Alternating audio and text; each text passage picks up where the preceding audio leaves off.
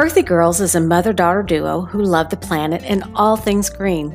Raquel is a Dallas based florist, while Rebecca is a lifelong gardener and artist.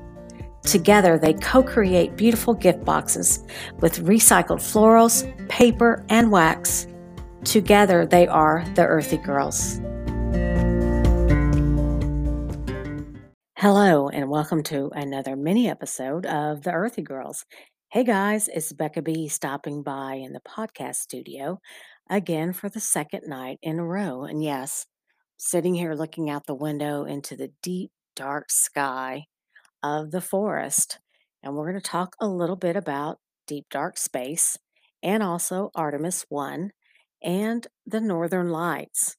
So, like I mentioned, Raquel is back home in Texas.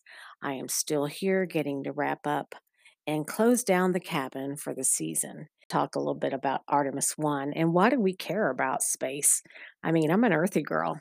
I, you guys listening, I know you're earthy people.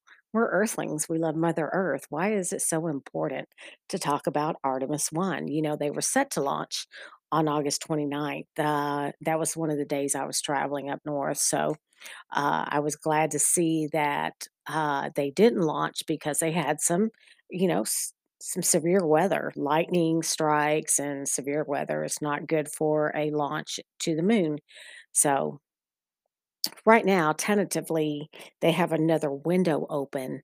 Uh, they're looking towards September 23rd, which today, September 14th. Uh, but they may scrap that day, and uh, looks like they've got September 27th as their preferred date uh, with a backup date of October 2nd if they have to scratch September 27th.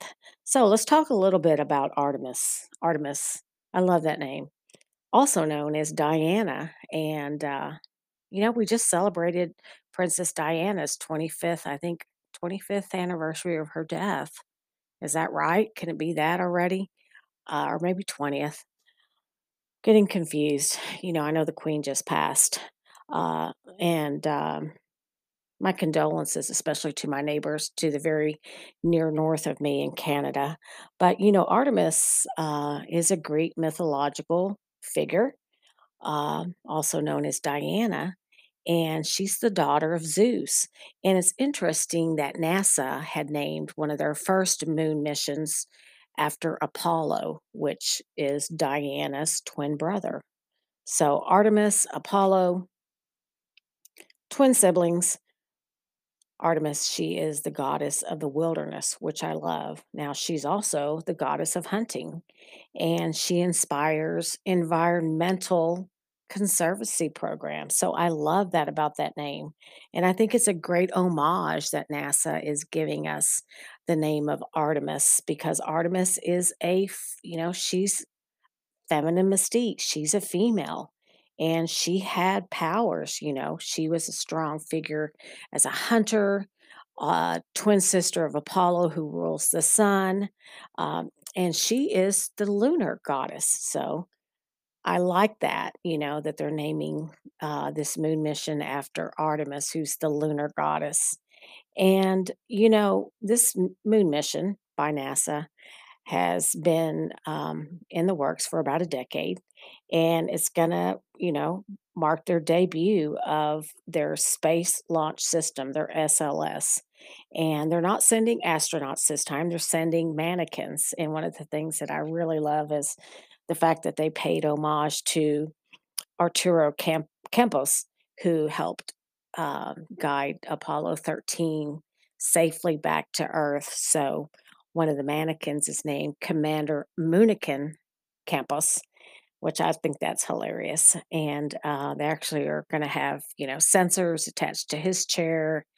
Uh, they're going to record data, you know, like the thrust, all the, you know, the nerdy science stuff. Y'all don't want to hear about that. You can look it up. I'll, I'll, I'll include a link on NASA. But, you know, basically the sensors are going to record data uh, send that back to the scientists, the nerdy guys who I absolutely love. I think that's funny that y'all gave him Commander Moonikin's name. Shout out to NASA.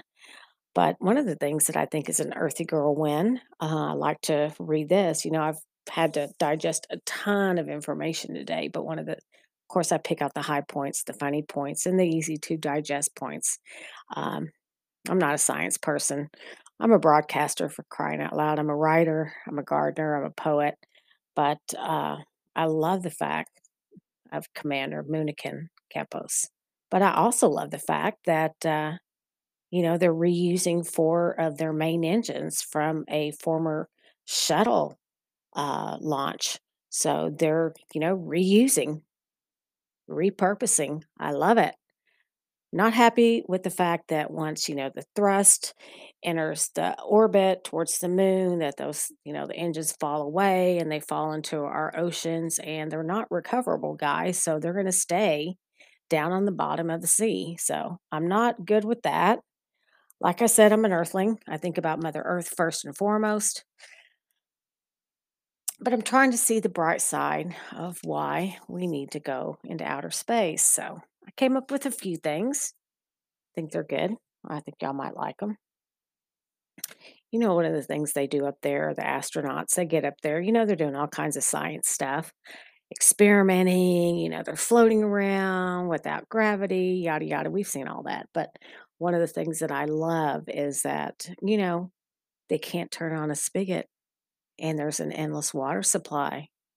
You know, shout out to us gray water gorillas. These folks have to reuse and repurpose their own urine.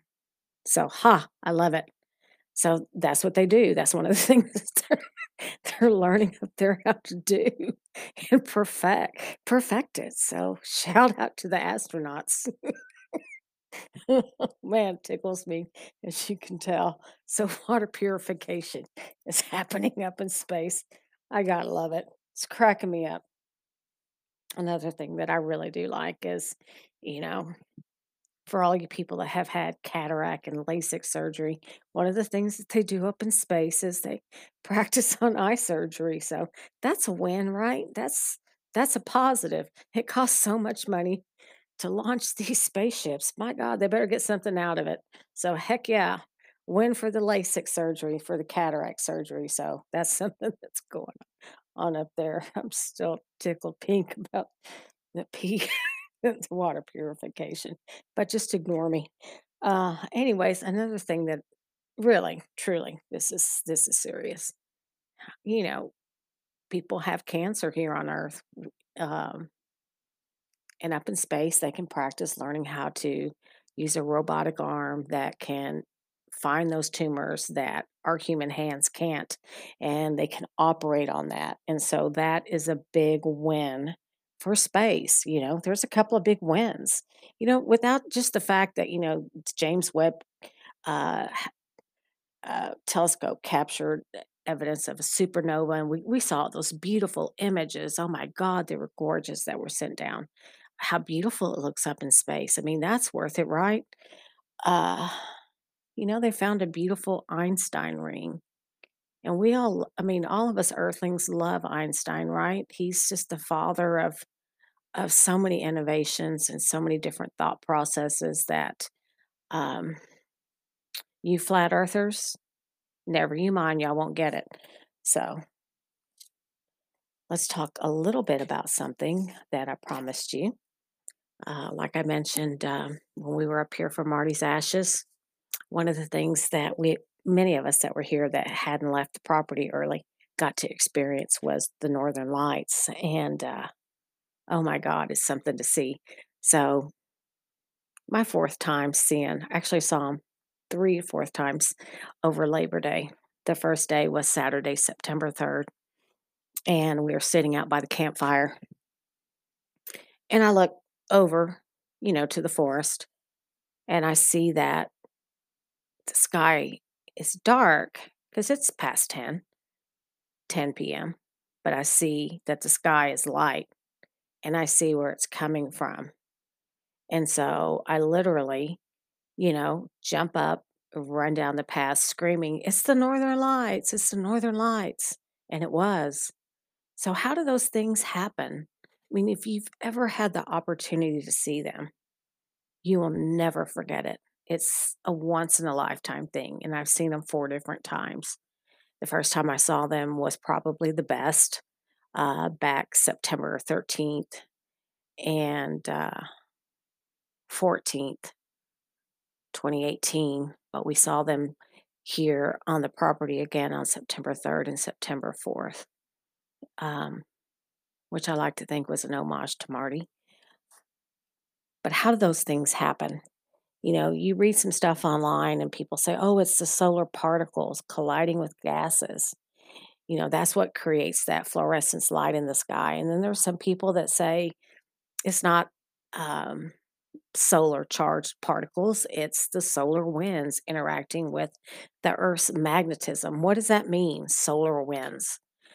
So, we talk a little bit about a prism. We've talked, I know a little bit about that, and a little bit enough enough to be dangerous, but not enough to be an expert by any means. But when you think about a rainbow and you think about, you know, the prism, uh, those are particles that are floating, and there's a connection between that and gas.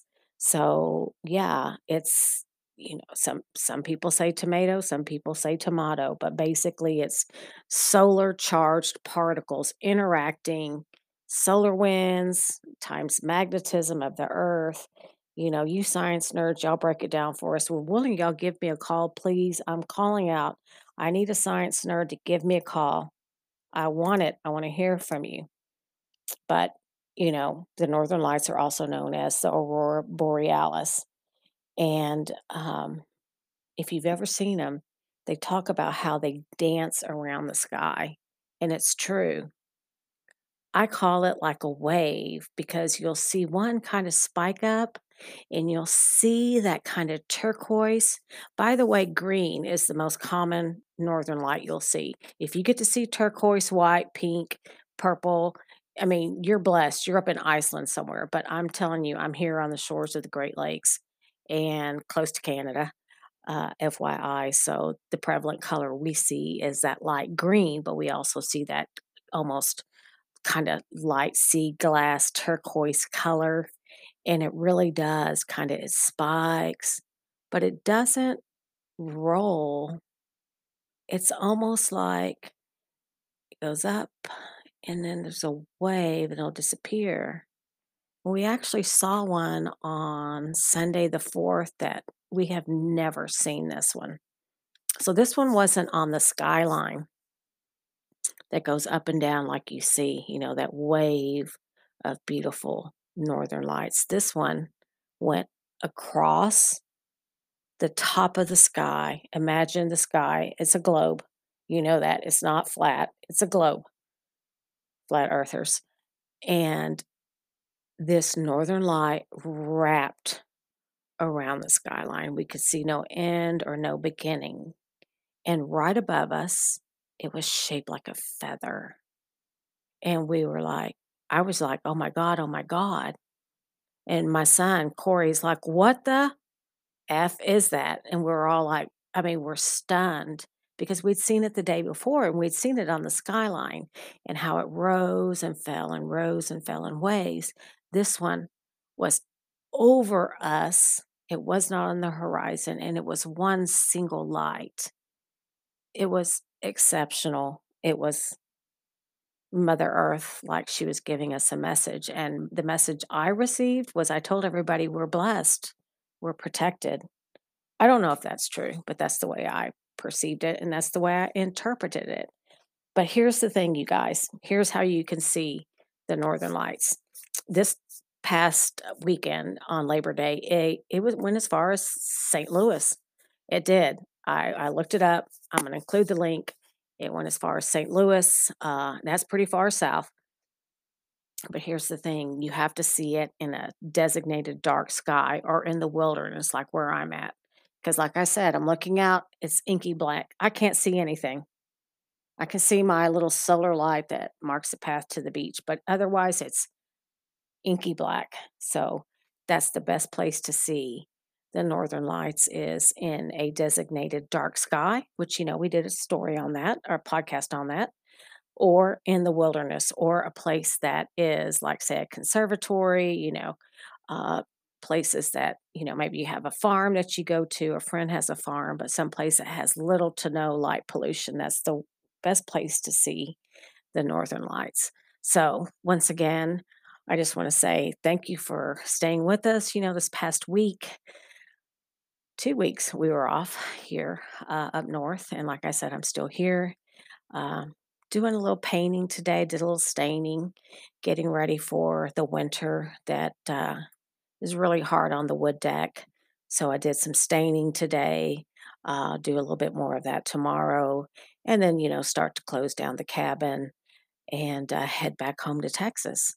But I wanted to stop by and let you know I'm still here. I'm still learning, still loving the earth. Uh, this time we're talking about, you know, deep space and, you know, the northern lights. So good luck to Artemis 1. I hope you get your launch date. I hope it goes successful. Uh, if you live in Florida, uh, I think we have a few listeners in Florida. If you live in Florida, I hope you get to go to Cape Canaveral and watch the launch. I know a lot of people like to do that, and I'll be sure to catch it on TV uh, as well or find it online. So, you know, I hope you guys had a great summer, great Labor Day. Looking forward to the fall and what we can talk about in our fall gardening series. And, you know, you guys stay earthy. Give us a shout. If you love the podcast, share it with someone. If you don't love it, hey, throw rocks at us. Let us know. Help us get better because we're here. Raquel and I want to tell you all, y'all stay earthy and bye.